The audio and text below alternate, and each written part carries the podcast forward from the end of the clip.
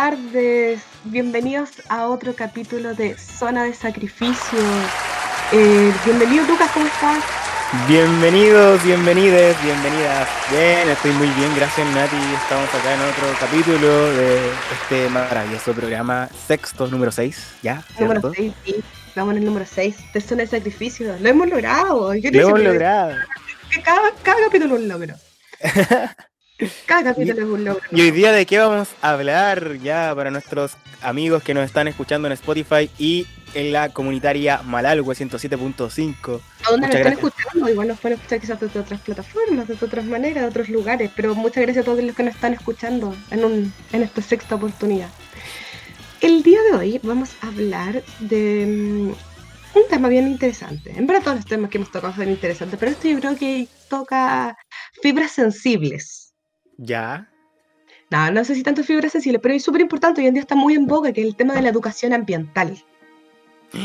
Educación ambiental. ¿Y qué es la educación ambiental, Natalia? Hagámonos la pregunta que siempre nos hacemos, ¿qué es? ¿qué, es? ¿Qué, estamos hablando? Bueno, la educación ambiental eh, eh, ha tenido varias variantes, igual ha tenido su evolución a lo largo del tiempo, pero ya la vamos a ir revisando un poquito más a lo largo del programa. Pero para empezar a dar las primeras luces de lo que vamos a entender, por lo menos por educación ambiental dentro del programa, es que eh, lo tomamos como una respuesta pedagógica y social a la crisis ambiental que estamos viviendo hace las últimas décadas, que de hecho lo revisamos en el capítulo de cambio climático, bien interesante. Ahí nos dimos cuenta que en verdad veníamos hace rato, no era hace poco. Embarrándola. De hecho, sí. Y como esta respuesta es una respuesta pedagógica a esta crisis ambiental, la educación ambiental tiene que tener en cuenta el medio natural, artificial, comprendido principalmente como la cultura, la ciudad, elementos artificiales, no naturales, en su totalidad, por ejemplo, elementos políticos, ecológicos, económicos, tecnológicos, sociales, legislativos, culturales y estéticos, incluso. ¿Ya? Debe estar en un proceso continuo y permanente en la escuela, y también fuera de ella. Por lo tanto, hay, hay una clave bastante importante de lo que es la educación ambiental. Tiene que tener una participación activa en la prevención y solución de los problemas ambientales, como también estudiar las cuestiones ambientales desde un punto de vista mundial, teniendo en cuenta las diferencias regionales, debiendo centrarse en cuestiones ambientales actuales y futuras, considerando desarrollo y crecimiento en una perspectiva ambiental. La educación ambiental debe tener el valor y fomentar este valor y la necesidad de la cooperación local, nacional e internacional en la resolución de los problemas ambientales. Mira tú, o sea, es como, es como preocuparnos de, em, de lo que respecta a cada región, porque no todos los climas son iguales, yo creo, ¿o no? Sí, o sea, claro, esto, en realidad la educación ambiental es una respuesta, es como necesitamos educarnos, pero también con una contextualización, como en dónde estamos ubicados, para dónde vamos, a dónde queremos ir. Así que... ¿A qué nivel estamos, eh, entre comillas, un término, a qué nivel le estamos cagando? Perdón, señor auditor, ¿a qué nivel le estamos cagando? Porque digámoslo, le estamos cagando, sí. Ah, sí, ya lo vimos. De hecho, lo dijimos, que creo que el capítulo de cambio climático, como que cada tres palabras era como, en verdad, la venimos cagando hace rato, como que ya, esto se debería. Ay, ¿cómo si de 1800 se sabía por qué no hemos hecho nada? No, no sabemos. Así que, claro, no, nunca se supo. Eh, eh, me, suena, me suena conocido eso, como no, no lo vimos venir.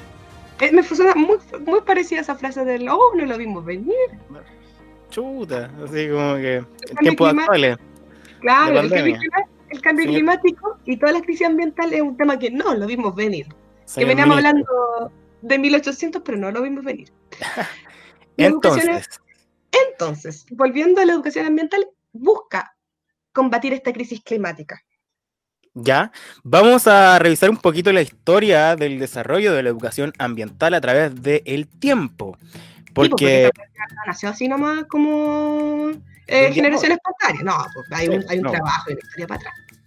Entonces, vamos a hablar de la educación ambiental y la educación ambiental para la sostenibilidad. Sostenibilidad. Sostenibilidad se describen en el contexto mundial desde el año 1972 hasta el año 2014, eh, entre comillas, hasta los tiempos actuales. Es así. Históricamente estas son Primero tenemos la Conferencia de las Naciones Unidas sobre el Medio Ambiente Humano, que se realizó en Estocolmo en 1972, periodo acá en Chile de la Unidad Popular, eh, plena Guerra Fría, digámoslo. Luego tenemos la Conferencia de las Naciones Unidas sobre el Medio Ambiente y el Desarrollo, ya medio ambiente humano cambió ambiente y el desarrollo, ya, ojo ahí, que se realizó en Brasil, en Río, en 1992. Ya, ya retorno a la democracia en nuestro país. Eso se estaba realizando. Eh, entre comillas, democracia. Pero tengo que decirlo, tengo que decirlo. Eh, luego viene la cumbre mundial sobre el desarrollo sostenible en Johannesburgo en 1992. El mismo año se realizó otra cumbre mundial sobre el desarrollo sostenible. Y luego viene la conferencia de las Naciones Unidas sobre el desarrollo sostenible en Río, Río más 20 el año 2012. Río más 20 el año 2012 se realizó la Conferencia de Naciones Unidas sobre el Desarrollo Sostenible. Ojo ahí en los términos, yo creo, un poquito, porque empezamos, si hablamos de desarrollo sostenible, empezamos a hablar un poquito de capitalismo verde, que ya es un tema que lo vamos a tocar en otro capítulo. ¿Cierto? Sí, o sea que en verdad yo creo que aquí cuando ya empezamos a hablar, empezamos a darnos cuenta que hay ciertos como elementos que se van tratando. O sea, por ejemplo, la conferencia de Estocolmo de 1972 es terrible de importante por varios elementos. Pero hay un elemento específico que la hace, pero yo creo que vital, como la infaltable. Ya. Bueno, luego de la conferencia de Estocolmo, tenemos una carta, o sea, dentro. Ah, sí, sí, sí, sí los ejes temáticos que se tocaron en la, en la conferencia de Estocolmo. Es que, bueno, mira, la, conferencia de Estocolmo es importante, una porque se tocaron los temas sobre medio ambiente y humanos. en verdad, como que se empezó a ver esta mirada, tiene una mirada súper antropocéntrica, ya como esta mirada del hombre sobre el humano, y digamos, se puso como en tensión estas relaciones hombre-humano, como demasiado humano. ¿Ya? Y principalmente la, eh, eh, bueno, y de hecho, por ese misma problemas, como esas tensiones, de hecho, de la em, conferencia de las Naciones Unidas para el Medio Ambiente Humano, que de hecho es para el medio ambiente humano, como y después cambió el concepto, eso es lo que estaba diciendo. Totalmente, pero lo que pasó ahí, y que lo que quiero llegar, es que ahí se empezó a hablar de educación ambiental. Ahí es, ahí es donde se cocinó la educación ambiental. En Estocolmo. En Estocolmo. Estocolmo, ¿ya? DJ Mende ahí nos, acompaña. Estocolmo, tata, ya. Y tenemos ejes temáticos centrales dentro de eh, esta conferencia. En los títulos, los siguientes conceptos. Ejes temáticos que se tocaron en la conferencia de Estocolmo, de, en cada una de estas conferencias. En Estocolmo se, tocó como eje temático. Este en 1900... Humano-hombre, como estas relaciones. Eh, medio ambiente humano. Después eh, vino la conferencia de Río del año 92, como lo decíamos, el medio ambiente y desarrollo. Ese era el, eje temático de esa, de esa, conferencia. Y en Johannesburgo, el año 2002... Y para eh, Río 2012 también. El Río 2012 se tocó el desarrollo sustentable como eje temático. ¿Ya?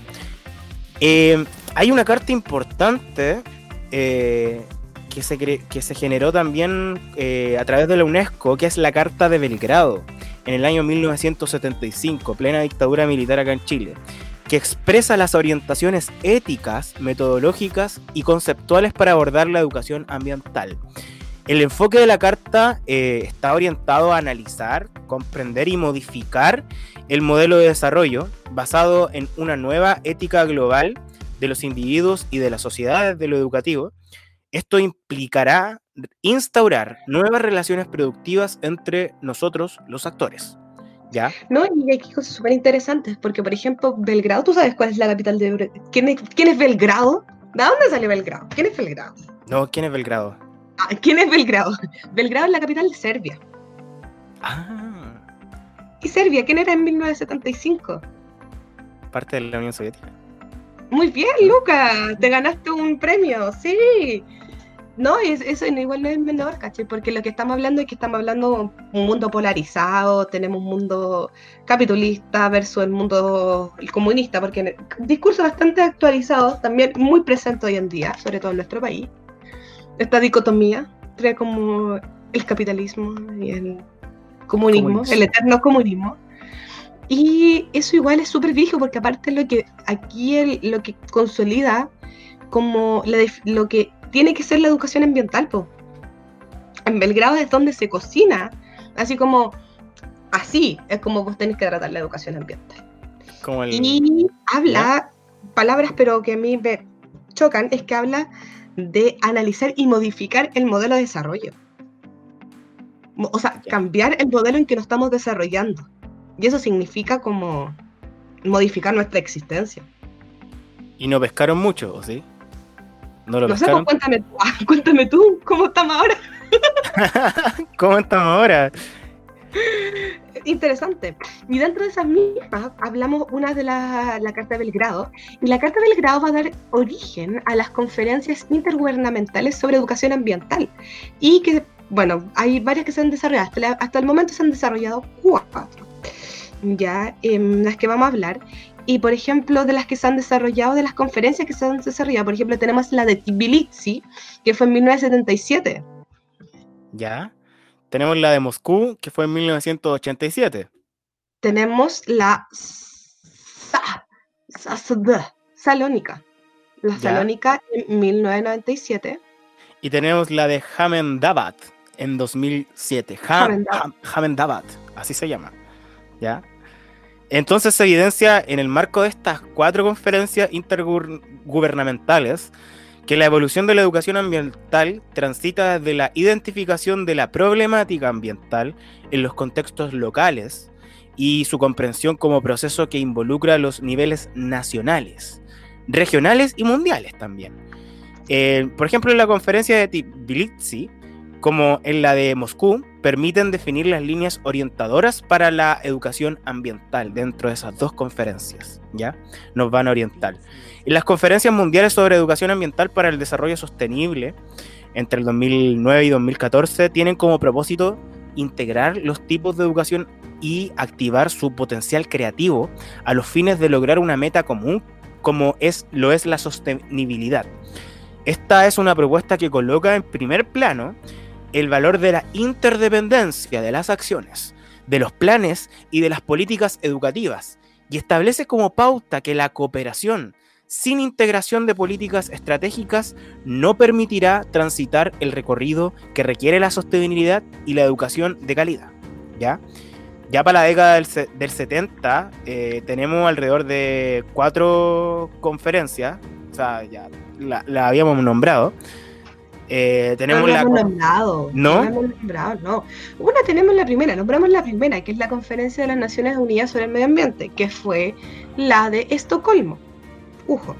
Pero también tenemos entre medio otra que se da, que por ejemplo es el programa de Hombre y Biosfera, que es la que comienza ya a hablar y a empezar a cuestionarlos respecto a, la, a las relaciones del hombre y el medio, pero siempre de una visión bastante antropocéntrica, como el hombre cuidando el medio ambiente. Después tenemos el Seminario de Internacional de Educación Ambiental, que fue el que hablamos sobre donde se firmó en 1975 y que fue llevado a cabo por la UNESCO, que es donde sacamos de conclusión la Carta de Belgrano. Belgrano, Belgrado, Belgrado, ya. Belgrano, no, Belgrano es de Argentina, de Belgrado. Ya la Carta de Belgrado, en 1975, que digamos es la que nos tira los primeros lineamientos sobre em, educación ambiental y nos dice este tema que nos deja como, en verdad hay que cambiar el modelo. como el capitalismo.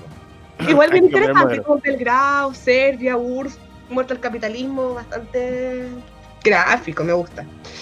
Y después ya tenemos la, para 1974 eh, la Declaración de las Naciones Unidas para un nuevo orden económico internacional. ¿Ya? Y también tenemos ya en 1977 la conferencia intergubernamental, que fue la Tbilisi, que fue en 1977. Y todo esto se cocinó durante eh, los años 70 y eh, todo esto igual con una donde el paradigma que se da en, este tiempo es el, este fuerte antropocentrismo y la tendencia a creer, digamos, que la fragmentación del conocimiento con un enfoque disciplinar. ¿ya?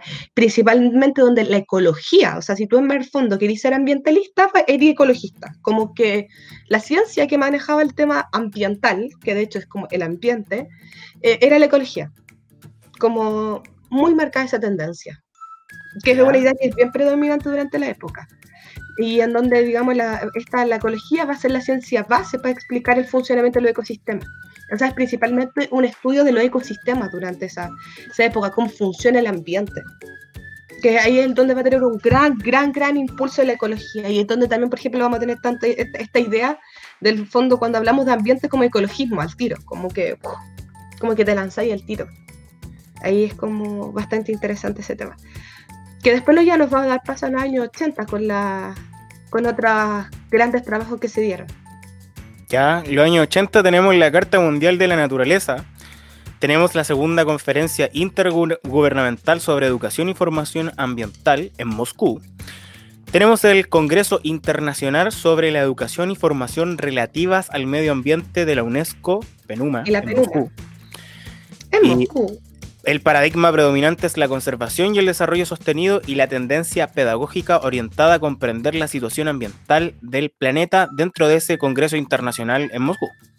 ¿Ya? ya para la década del 90 tenemos alrededor de 11 proyectos, 11, 11 encuentros también. Son como encuentros, declaraciones, digamos, son 11 sucesos que marcan, digamos, el tema del desarrollo de la educación ambiental. Aquí, por ejemplo, tenemos el primero que es la Conferencia Mundial de Educación para Todos, de Educación para Todos, eh, la conferencia de John Time, que fue eh, encabezada por la UNESCO en 1990.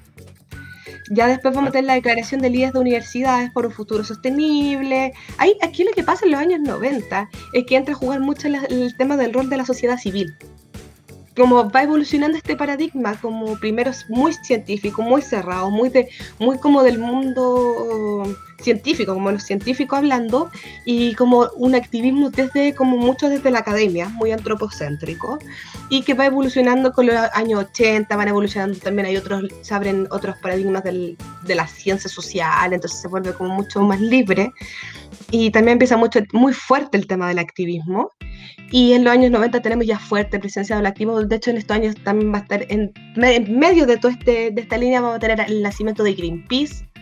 Ahí se me puede soplar más o menos cuando nació Greenpeace, eh, entre medio. Pero, por ejemplo, vamos a tener el nacimiento de estas organizaciones, de este tipo de organizaciones, por ejemplo. Eh, también tenemos, por ejemplo, la Conferencia de las Naciones Unidas, eh, en el 992, que es la Declaración de Río, que es tremendamente importante porque va a darle mucho peso a la educación ambiental y en donde la educación ambiental también va a tener como este rol súper importante y también va a tener este cambio por un eh, más de un pasando de, este, educación ambiental pura como la hemos conocido a tener un rol más de desarrollo sostenible ya de educación para el desarrollo sostenible. Entonces ahí vamos a tener otro juego donde igual se supone que con esto ya igual se amplía el tema de la educación ambiental, que no queda solo la ecología, sino que también se amplía a otras disciplinas que la pueden trabajar. Entonces ahí hay otro, otro mote cocinándose también. Tenemos, por ejemplo, no sé, la Agenda 21 también, el mismo tiempo. En la Agenda 21 vamos a tener como también los lineamientos que van a marcar los años siguientes la educación y el desarrollo de la educación ambiental. Em, tenemos el programa Hombre y Biosfera en el 96. Eh, tenemos la cumbre de la América eh, en Bolivia. Vamos a tener el, el, Congreso de Educación Ambiental en 1997 en México. Vamos a tener la Conferencia del Medio Ambiente, Educación y Sensibilización para la Sustentabilidad, que es la Declaración Salónica, que es la que estábamos hablando recién em, en la UNESCO en 1997 97, entonces vamos a tener una década súper, súper, súper salónica. Bueno, para los que no conocen, está en Grecia, en otro lado, al otro lado del planeta para nosotros. Al otro lado del planeta, sí. Muy hipotético igual, porque en verdad están como al lado, pero filo, eh, vamos a tener como una década súper marcada por la, por la educación ambiental. Bueno, y dentro de todas estas conferencias, dentro de la época del 90, se enmarca que el paradigma predominante es la sostenibilidad y la tendencia pedagógica está orientada a la educación ambiental con visión sistemática, compleja e interdisciplinaria sobre la sostenibilidad. Quiero hacer igual una crítica, eh, hablando respecto a, la época del 90, dejar en claro de que si bien es como demasiada teoría, para las naciones que, conforman esta, estos congresos, estas conferencias, estas declaraciones, pero muy poca práctica demasiados compromisos, pero en sí no se ven dentro de la práctica pedagógica eh, e-, estos enfoques, la verdad. No lo vemos. Yo creo que eso lo vamos a ir viendo más adelante. Pero yo creo que ahora, Titín, casi nos vamos a una pausa. Por supuesto. Sí, yo creo que vamos a un coffee break. Ah, a una pausa cortita. Vamos y volvemos. Sí, eh, para seguir conversando también cómo se siguió desarrollando la educación ambiental, pero ya más en la actualidad. Ahora yo creo que nos vamos a ir con un muy buen tema, para no decir temazo, que ya creo que hay que ir cambiándolo, pero vamos a dejarnos ahí con una cumbia para ir moviendo las patitas e ir alegrando un poquito el ambiente. ¿Con qué nos vamos, DJ Willy? ¿Con qué nos vamos? Nos vamos con Platalá, Cumbia Queers. Aquí ya el sacrificio. Check.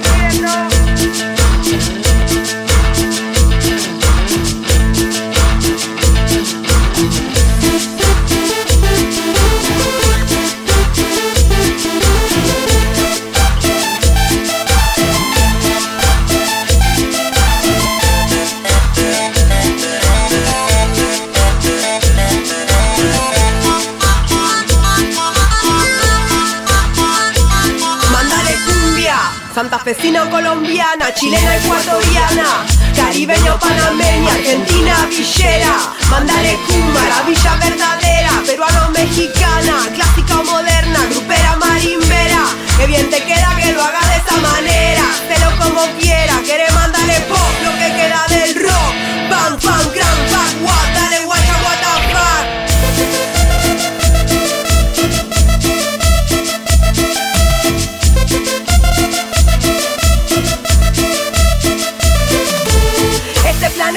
desastre total A la música ambiental. Yo le mando new metal. Para mí esto no es normal, hago bien hardcore mal. Te espero en el corral, baila como un animal. Del pueblo original, del pueblo original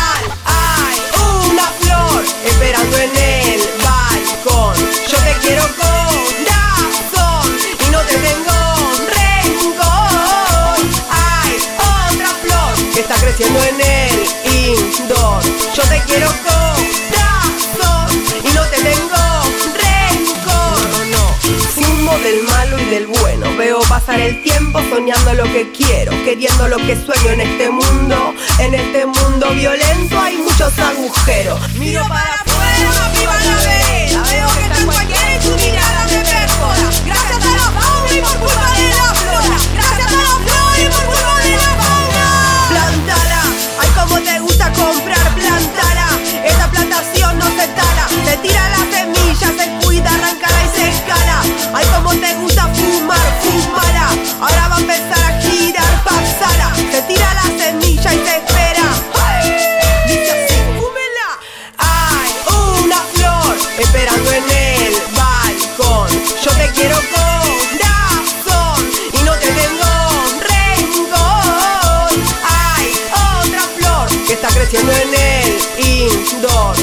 quiero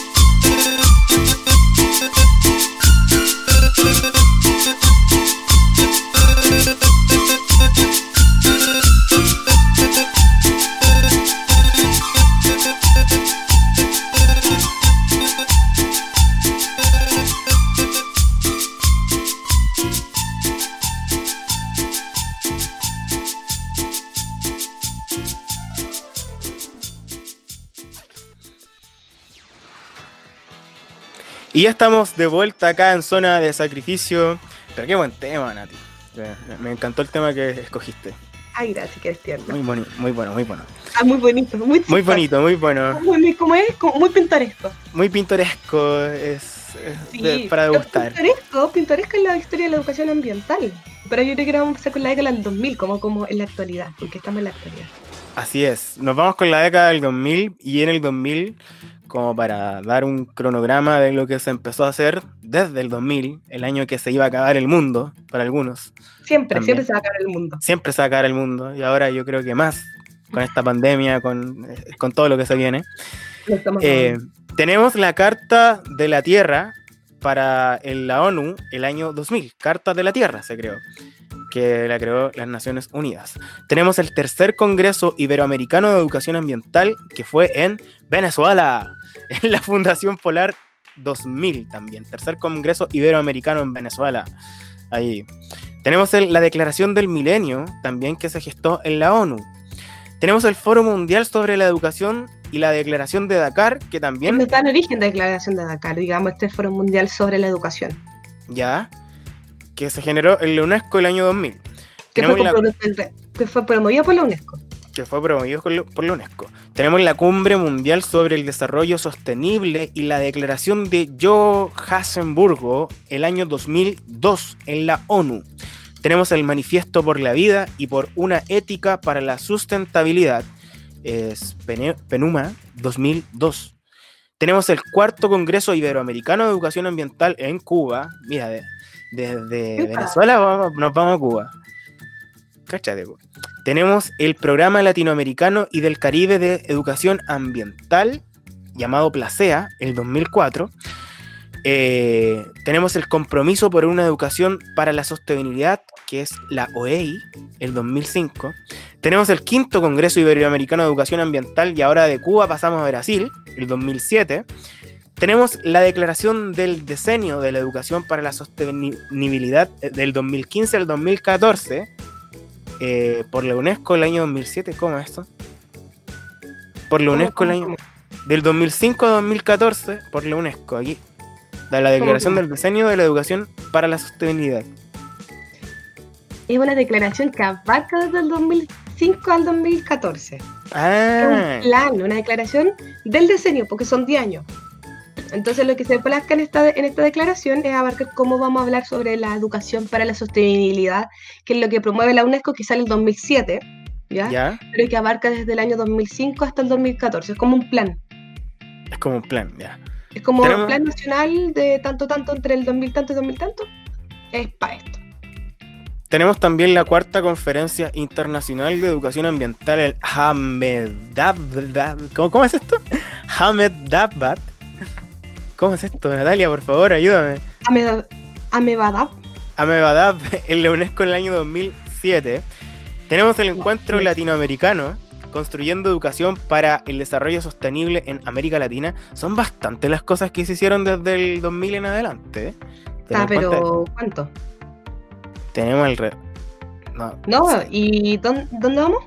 No, eh, vamos en la número 14 y son alrededor de 26 Declaraciones, congresos, conferencias. claro, está el década de educación para la sostenibilidad. Después tenemos el sexto Congreso Iberoamericano de Educación Ambiental que se realizó en Argentina. Tenemos el diseño de las Naciones Unidas para la Educación para el Desarrollo Sostenible del año 2009. Tenemos el Plan Andino Amazónico de Comunicación y Educación Ambiental que va a tomar principalmente la necesidad de promover las Amazonas y el cuidado amazónico.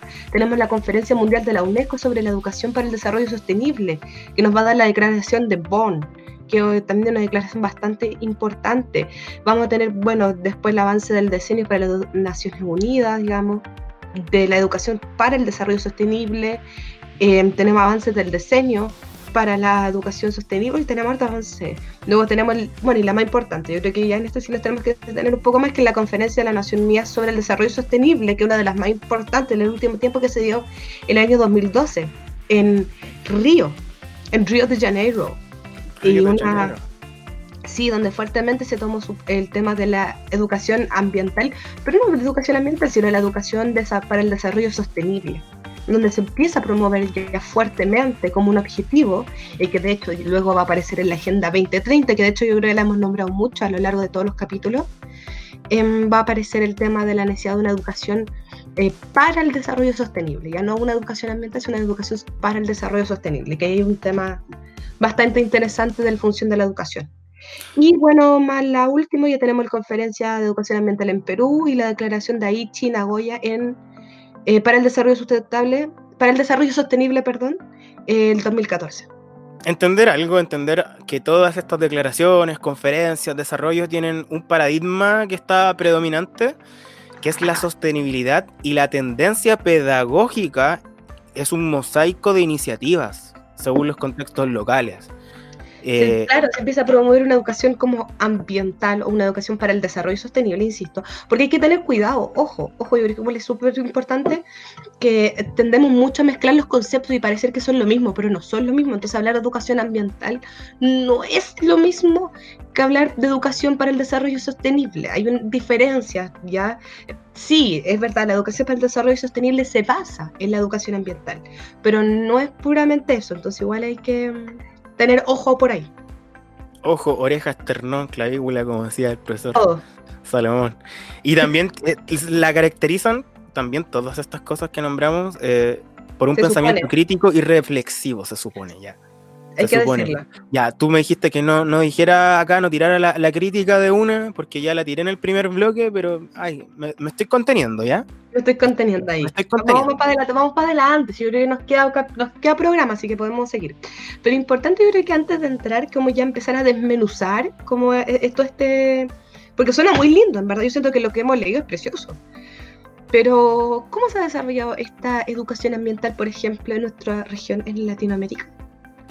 ¿Cómo se ha desarrollado la educación ambiental? Dice, como puede verse, la situación de la educación en la región, esta recibe formas variadas, aunque ha estado fuertemente influida por las importantes improntas de cada década. ¿ya? En los 70, como vimos anteriormente, los serios problemas político-militares, o en los 80, el rezago económico, y en los 90, la globalización y las variadas crisis que caracterizan a este momento actual. Esto no podía dejar de afectar a la aparición del campo de la, educación ambiental. De ahí que ya se, se, ha dicho que la Conferencia de las Naciones Unidas sobre el Medio Humano, realizada en Estocolmo, Suecia, en el 72, no presentó un evento de gran interés para la región. Ojo con eso. Es que era eh, lejano. Era lejano. Es como que no, no, nos interesa, es como que no nos están incluyendo, quizás, no sé. Siempre pasa eso igual, es como no, no, no, no es mi problema. El principio 19 de la Declaración de Estocolmo consignaba lo siguiente. Esto decía la Declaración de Estocolmo. Es indispensable una labor de educación en cuestiones ambientales, dirigida tanto a las generaciones jóvenes como a los adultos, y que preste la debida atención al sector de la población menos privilegiada, para ensanchar las bases de una opinión pública bien informada y de una conducta de los individuos, de las empresas y de las colectividades, inspirada en el sentido de responsabilidad en cuanto a la protección del medio en toda su dimensión humana. Es también esencial que los medios de comunicación de masas eviten contribuir al deterioro del medio humano y difundan por el contrario, información de carácter educativo sobre la necesidad de protegerlo y mejorarlo, a fin de que el hombre pueda desarrollarse en todos los aspectos. ¿Ya? Eso decía la, declaración, que suena muy bonita. ¿eh? Está, muy pintoresca. Oye, pero niña. Y en apariencia se trata de una declaración neutral y en tanto ingenua, tendiente a impulsar medidas, medidas voluntarias en el sentido esperado lo que era difícil que ocurriera bajo las circunstancias regionales descritas eh, anteriormente, que era como la guerra, en esa época, que era la Guerra Fría eh, principalmente. Eh, ello exime cuanto la declaración no recoge la preocupación que había sido expresada por los países en desarrollo desde la reunión técnica de Fonex en Suiza, ¿ya? Sobre las diferencias de los problemas ambientales de los países en desarrollo frente a los desarrollados entender eso también un poquito porque los desarrollados no, podemos como eh, los que van a, la vía del desarrollo, tercer, eternos tercermundistas, nosotros quizás. Siempre vamos al desarrollo, nunca llegamos, insisto, si somos como el santuario de Santa Teresa, como nunca llegamos al desarrollo. Nunca llegamos al desarrollo, pero vamos, pero vamos, para allá. vamos para allá, algún día. no, podemos, no podemos poner las mismas metas que los países desarrollados dentro de estas declaraciones. No, incluso, incluso más allá de las mismas metas o todo eso, que es un tema, es, que las condiciones son diferentes. No gastamos lo mismo, no consumimos lo mismo. Entonces aquí hay un tema igual que sí, es verdad.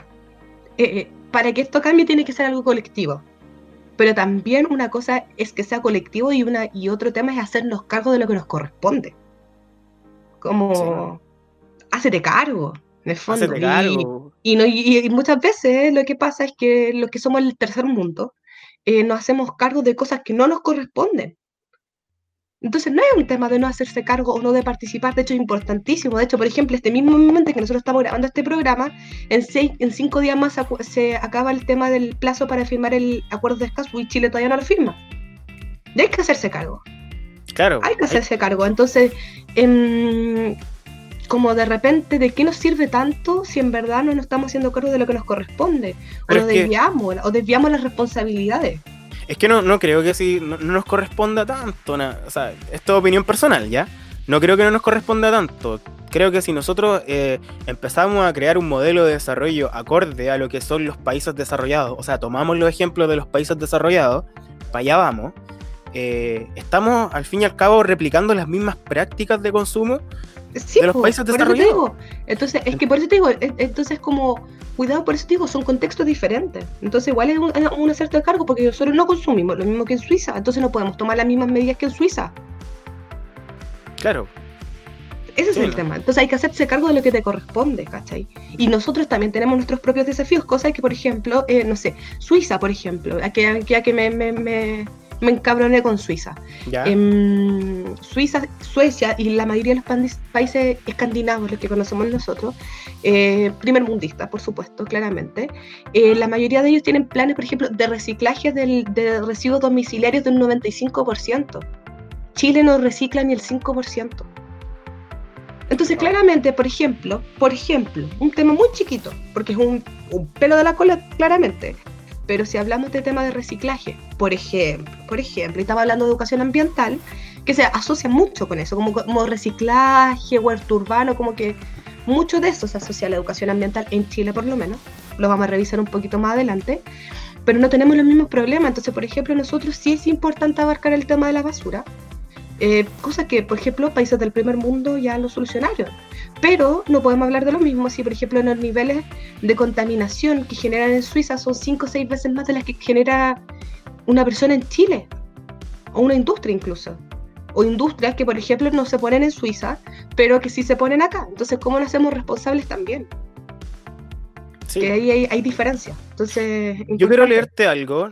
Yo quiero leerte algo, Nati, antes de que nos vayamos a la pausa.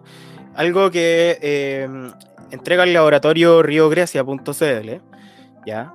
que es este documento que nos estamos refiriendo, eh, ante la necesidad de definir mejor la posición latinoamericana frente a este nuevo ámbito de política en respuesta también a los planteamientos del Club de Roma sobre los límites del crecimiento, en 1974 en Penuma y en la UNESCO convocaron en Coyoc, México, Coyoc, México, al seminario sobre modelos de utilización de recursos naturales, medio ambiente y estrategias de desarrollo. Se hizo un seminario en 1974. Ahí se criticó abiertamente el modelo de desarrollo dominante y se avanzó en la búsqueda de modelos alternativos que combatieran las desigualdades sociales que induce dicho desarrollo. Se cuestionó al consumismo de las naciones desarrolladas y la inequidad internacional, así como se insistió en la necesidad de considerar las características culturales y ecológicas, como decíamos anteriormente, de cada región. Aquí la problemática ambiental es vista más como problemática socioeconómica, cultural y política como problemática ecológica, ¿ya? Entender eso y que ahí dentro de, 1974 Latinoamérica ya tenía una crítica fundada frente a lo que era el modelo de desarrollo económico que estaban llevando los países, entre comillas, desarrollados, ¿ya? eh, entender un poquito eso. Ya veníamos tirando un poquito la crítica desde antes, pero después como que veníamos omitiéndola. O sea, que en verdad tratamos de tirarla, tratamos, que la tratamos de pasar como con Bill como se dice. Claro, así como que. como, que, no, como que no es la cosa, como que no nos queremos mojar, pero sí, hay que decirlo. No nos queremos mojar, pero tenemos que decirlo. No, no, no nos queremos ah. mojar, pero que sí. Como que sí, pero que no. Como que sí, como que no. Como que está heladita el agua. Ay, no, no, me No, no, somos como el meme. Somos como ese meme que le saca la máscara, como el de Scooby-Doo. Ah, le saca la máscara. Más o menos eso, como un programa, pero la crítica, sale la máscara. Em, ¿Nos vamos a pausa? Sí, vamos a una pausa, nos vamos con el siguiente, otro temita, yo creo que hay que dejar bailando a la, a la gente, no nos podemos ir tan así, y nos vamos, ay, nos vamos a ir con algo suave. Di Willy, que no, creo que sí, Willy. Ah, ya. Ya, sí, nos vamos con Paco Vampiro de Alex and Banter, nacional, no, estamos latinoamericano, nacional y latinoamericano. Ah, ya, aquí en zona de sacrificio.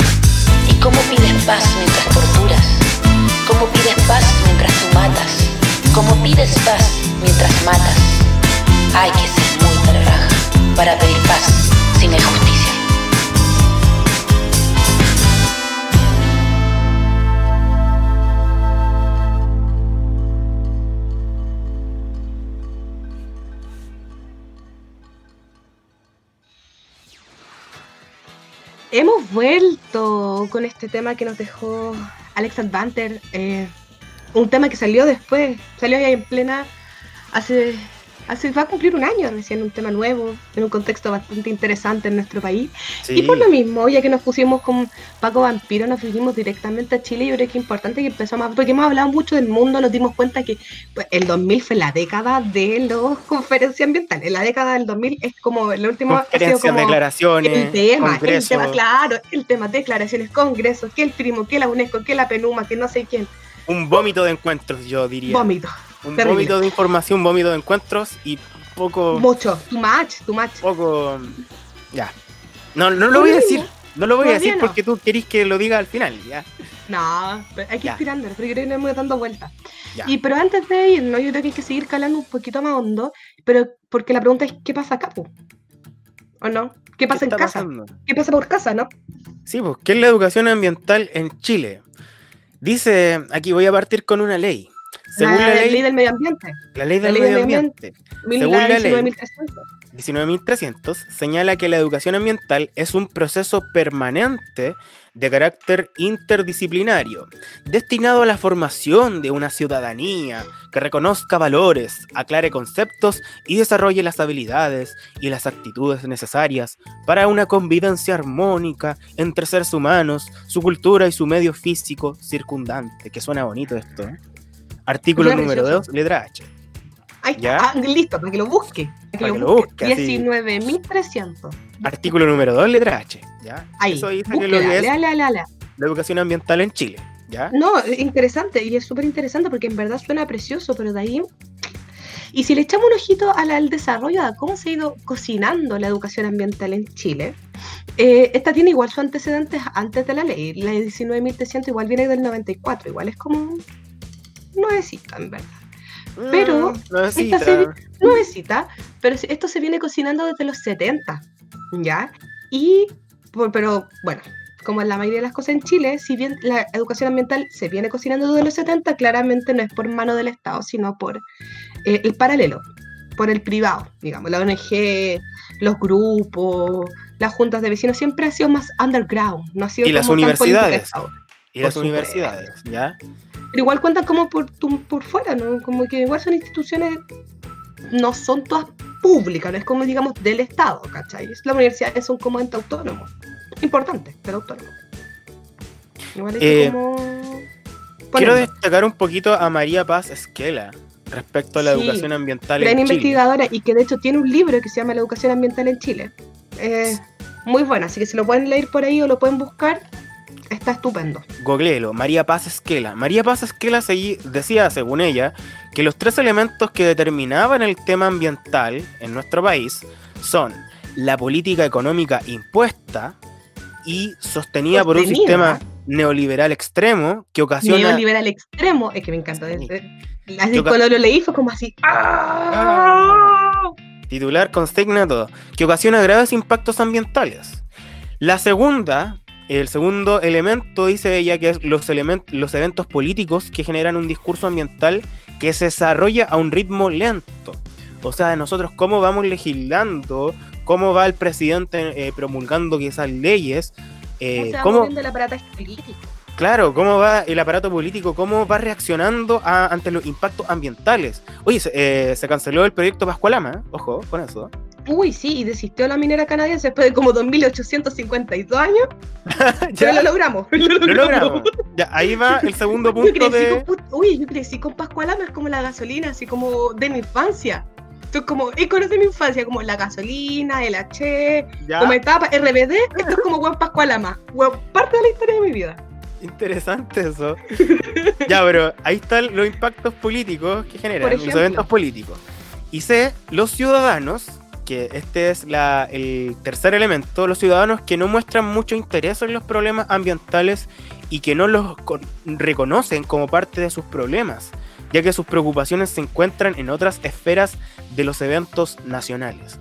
O sea que a la gente que quizá está por primera vez escuchando este podcast, programa de radio, eh, y le está interesando un poquito cosquillando, este es uno de los tres elementos que determinan el tema ambiental en nuestro país. Y que, de hecho hoy en día, por ejemplo, y que vuelvo a recalcarlo, hacen que, por ejemplo, hoy en día, eh, el, eh, por ejemplo, Escazú, Escazú, que le acuerdo de que hemos estado pelando, que de hecho lo pelamos con la Cami, lo hemos pelado, yo creo que lo hemos pelado varias veces a lo largo de todos estos programas, em, se habla de la participación ciudadana y tuvimos ahí declaraciones de un cierto ministro que no vamos a nombrar, ¿para qué?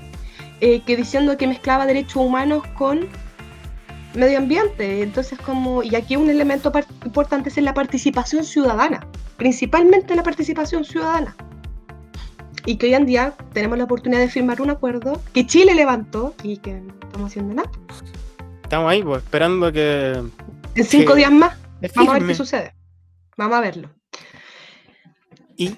Y, bueno, hay que destacar también el informe de estado del medio ambiente preparado por el gobierno de Chile. Ya, esto fue en el año 2011. Eh, dice que acá la educación ambiental no está declarado en las funciones a nivel de políticas, programas, planes y normas del Ministerio del Medio Ambiente. Solo se declara la colaboración con autoridades competentes, entre comillas, con autoridades competentes. No, y principalmente es como, en el fondo es como le desliga el medio ambiente, es como que porque es chistoso, porque pues, como claro, es que es lo, mismo que pasa, por ejemplo, con el tema de educación sexual, que el tema educación sexual, si uno habla, está ligado Ministerio de Salud, Ministerio de Educación, porque educación sexual, perfecto. Acá es lo mismo, educación ambiental, educación, Ministerio de Educación, Ambiente, MMA, Ministerio del Medio Ambiente, el problema es que el MMA no tiene implicancia en la educación ambiental, más allá de promoverla como en el nombre, y tirar uno que otro fondito para que otras organizaciones hagan educación ambiental, como fomentándola bajo, ese, bajo, y en el fondo como bajo el tema de la educación de eh, em, participación ciudadana o fomentar como muy del emprendimiento, muy de muy en ese estilo, en, verdad, muy del voluntariado. Para sencillas palabras son como que, oigan, ustedes hagan porfa tallercitos, por favor, en liceos y nosotros no lo incorporamos dentro de la práctica pedagógica. No, es, que en el fondo es la delegación de, esos elementos, no es parte del Estado, se lo dejan a las organizaciones. Que claro, que son maravillosos, que bueno, pero eso, como eso lo esconden como fomentan la participación ciudadana, pero el Estado no se hace cargo, propiamente tal. Porque su ministerio, que es del medio ambiente, no tiene ni paquete cabrita y que recaen quien en el Ministerio de Educación, que tiene 800, 1500 problemas más con la educación en el país, que nosotros lo sabemos, que para qué, para qué, si ya lo sabemos. ¿Para qué? ¿Para qué? Si lo sabemos, sobre todo si los que estuvieron en colegio municipal, si alguien escucha o colegio, colegio municipal, se va a dar cuenta que claramente hay muchos problemas más graves. Si comieron en la juna, también van a saber que son problemas más graves. Que, que fomentar, por ejemplo, elementos como la educación ambiental o la educación sexual que recaen en, la responsabilidad del Ministerio de Educación, un ministerio que está colapsado y que no tiene trabajos colaborativos con otros organismos y nadie más se puede hacer cargo. lo exponen, lo exponen quizás como un punto, ítem así muy minucioso dentro de los libros de ciencias naturales, quizás así al, biología, ecología, ecología, ahí se sustentabilidad, sí, pero no, no lo abordamos propiamente tal dentro de nuestro ADN. No, y me ah. encima supuestamente bajo el discurso que da la, que lo hablamos para el desarrollo sustentable, que se supone que debería ser interdisciplinario. Entonces, me. Yo, yo quiero dar un ejemplo. A mí, como anécdota, cuando estudié en el liceo de aplicación, eh, tuvo que venir Lula Palusa, pues cáchate. La productora de Lula Palusa para hacernos a nosotros un concurso para recién enseñarnos lo que era sostenibilidad y lo que era eh, lo que eran lo que eran prácticas de reciclaje. Ya, y seamos sinceros, con todo el respeto para la Palusa y a los que les guste, pero tampoco como que te fomentaran el, el, amor por la sustentabilidad, sino lo importante era ahí ganarte los pases para poder ingresar al Lola Palusa. Entonces, era eso, ¿vos Después, claro, después de que se te olvidó de que plantaste, cómo lo plantaste, dónde lo sacaste o dónde te robaste la lata. La lata, la, lata la sacaban de basurero público, así. Es como, oye, recién hay que, hay que competir para poder tener un, poquito de conciencia medioambiental. A eso es lo sigo, que yo. yo sigo insistiendo que ni siquiera es tanto el tema de la promoción, o sea, claramente puede serlo, pero que en realidad lo que te motiva no es con cuidar el medio ambiente, sino, no, que sino es ganarte, es ganarte la entrada, y claramente subes la, la, raja. y ganamos, el hizo aplicación ganó, a todo esto, ganó. Yo, alguna guay que se unieran. Ganamos como, como cuatro, cuatro años seguidos con la estrategia. Grande. Bueno, es evidente. Estoy es evidente, yo quería decir que los últimos gobiernos en Chile no, han tenido la voluntad política para abordar el tema de la educación ambiental en las escuelas. La capacitación masiva no, se persigue y, perfeccionamiento docente es completamente insuficiente. No, y le estamos pidiendo a profes que hablen de un tema que en verdad es como lo que pasa ahora también, o sea, como sobrecargar, el profe, es culpa del profe no estar actualizado, no es culpa del sistema, es culpa del profe. Cuando en verdad no es así. Ya en los 90, si bien tuvimos programas nacionales de desarrollo de la educación ambiental, eh, que buscaba, digamos, en un contexto nacional, multiinstitucional y plurisectorial, fomentar estas reformas, em, se supone que iban a entrar como objetivos fundamentales transversales al currículum escolar, pero que representaba más o menos un 0,000007 del presupuesto, pero que en verdad quedó ahí. Ya en el 2009 se formuló la Política Nacional de Educación para el Desarrollo Sustentable, pero en verdad los, digamos, algunos logros muy pequeños, pero en verdad que muy al margen del Ministerio de Educación, muy al margen del Ministerio de Educación. Y eh, bueno, mm, si bien vemos que la ley en la 19.300, que es la ley de bases del medio ambiente, eh, sale una definición respecto a lo que es una definición preciosa de lo que es la educación ambiental. En, en Chile, en verdad, hemos podido ver que cuando hablamos de temáticas ambientales, las ganas o la voluntad política se agotan bastante. Sí, completamente. La educación ambiental en Chile yo creo que es una tarea pendiente, pendiente completamente dentro de nuestro país. Em, hay influencias también socioeconómicas, digámoslo. Hay influencias. Hablar de educación hay plata, hay temas de cambio. Eh, también, por ejemplo, el tema de la potencialización, insistimos, de la educación de desarrollo sostenible, que lo estuvimos tirando como por ahí muy que no quiere la cosa, pero también algo tiene. O sea, el desarrollo eh, del desarrollo sostenible también tiene muy este tema de adaptarse al nuevo, al nuevo capitalismo, al capitalismo verde, como lo, lo hemos hablado varias veces. Adaptarse a las nuevas prácticas, cómo hacer esas prácticas menos contaminantes pero no son una solución y eso igual hay que dejarlo claro. Si alguien cree que por ya transitando un modelo de desarrollo sustentable vamos a solucionar el problema, puede ser un proceso de transición.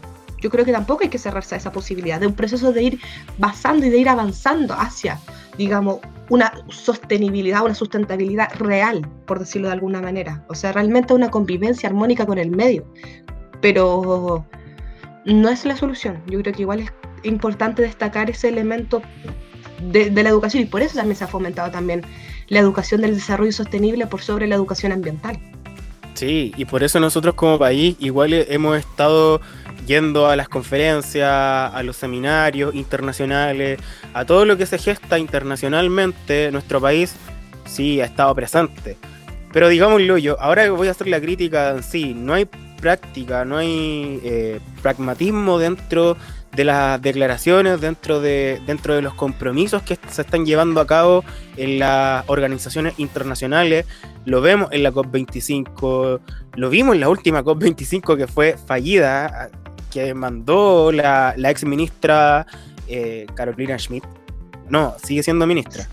Sí, eh, del medio ambiente, sí, sí, sí. Eh, mandó por correo diciendo de que ya en la próxima COP, en la COP26, tenemos que eh, ver cuáles pueden ser los compromisos para los países. Es como demasiada crítica, demasiado discurso, demasiado planteamiento, pero, pero no vemos que, que se haga tácito, que se haga... O sea, es eh, que... Práctico, No, y en verdad es como interesante, porque al fin y al cabo insistimos, como si realmente hubiera un compromiso con fomentar la educación ambiental, por ejemplo, estaríamos firmando, hubiésemos sido los primeros en firmar el acuerdo de Escazú. Sí. Y no lo estamos haciendo, que un, insistimos, un acuerdo que protege al, el activismo medioambiental, que fomenta la participación ciudadana y que se supone que el Estado de Chile lo fomenta 100%. Entonces, ¿cuál sería el problema de firmar el acuerdo? Sería un acuerdo, sería, digamos, legalizarlo, darle peso. O sea, no, algo que se supone, en el, bajo, el margen, bajo el margen, que son cosas que ya hacemos. Se supone que lo hacemos, entonces, ¿cuál sería el problema? Hay mucho interés entre medio. Eh, hablar de educación ambiental eh, en su origen eh, em, es hablar de un cambio de paradigma, es hablar de un cambio del modelo de cómo hemos estado viviendo hasta ahora. Es muy profundo, entonces claramente hay mucho interés entre medio y mm, que no van a querer ser tocados.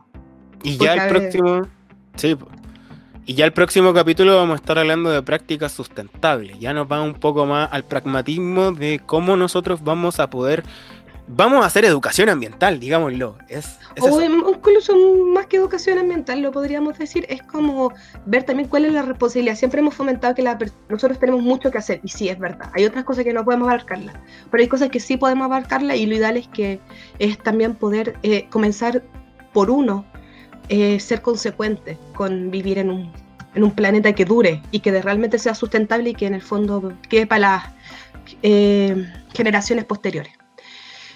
Uy, intenso, ¿no, Lucas? Sí, intenso, intenso. es un tema que la verdad yo estoy comprendiendo un poco a Greta Thunberg ah, ah. del por qué em, su, su, enojo con las autoridades, con las convenciones, con las conferencias que iba, ella iba a la ONU, con los políticos, se comprende, sí, es una niña que quizás... No, y es un tema, o sea, es, un, tema. ahí está ahí también, ahí se está cocinando mucho, mucho de lo que eh, hacemos, de lo que promovemos, de lo que decimos, de lo que también después estamos replicando, que es súper importante. Yo creo que... Nos vamos. Nos vamos, sí. intenso, está intenso.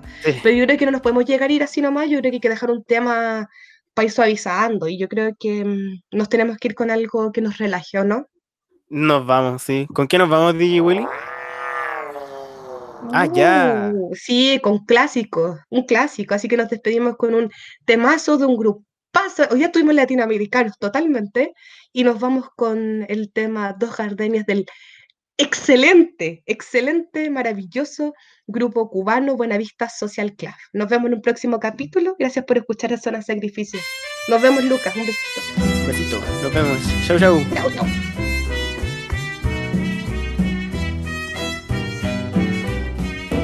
Dos gardenias para ti, con ella quiero decir, te quiero, te adoro, mi vida. Ponle todas tu atención, que serán tu corazón y el mío. Dos gardenias para ti que tendrán todo el calor de un beso, de esos besos que te di y que jamás te encontrarán en el calor de otro querer. A tu lado vivirán y se hablarán como cuando estás conmigo y hasta creerán que se dirá te quiero. Pero si un atardecer las gardenias de mi amor se mueren, es porque han adivinado que tu amor me ha traicionado porque existe otro querer.